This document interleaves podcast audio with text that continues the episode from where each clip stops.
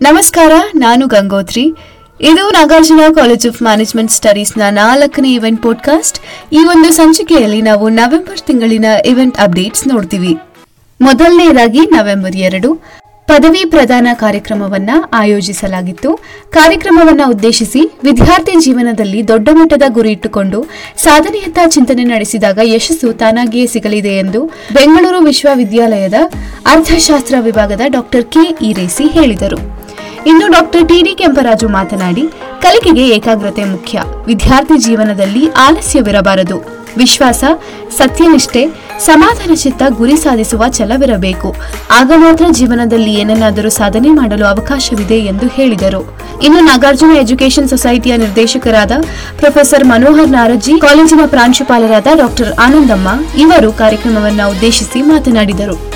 ಇನ್ನು ನವೆಂಬರ್ ಇಪ್ಪತ್ನಾಲ್ಕು second year BBA ಹಾಗೂ MCom students industrial visit to KMF November ಇಪ್ಪತ್ತೈದು, ಅಂತಿಮ ವರ್ಷದ ಬಿಬಿಎ ವಿದ್ಯಾರ್ಥಿಗಳಿಗೆ ಇಂಡಸ್ಟ್ರಿಯಲ್ ವಿಸಿಟ್ ಆಯೋಜಿಸಲಾಗಿತ್ತು.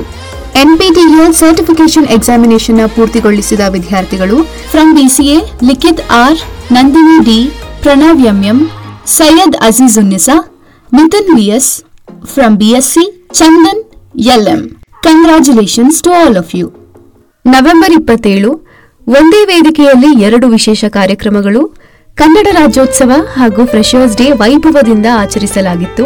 ಮುಖ್ಯ ಅತಿಥಿಯಾಗಿ ವಸಿಷ್ಠ ಸಿಂಹ, ಕನ್ನಡ ಚಿತ್ರರಂಗದ ನಟರು ಇವರು ಭಾಗವಹಿಸಿ ತಮ್ಮ ಡೈಲಾಗ್ ಮಾತು ಹಾಡಿನ ಮೂಲಕ ವಿದ್ಯಾರ್ಥಿಗಳ ಮನಸ್ಸಂತೋಷ ಪಡಿಸಿದರು.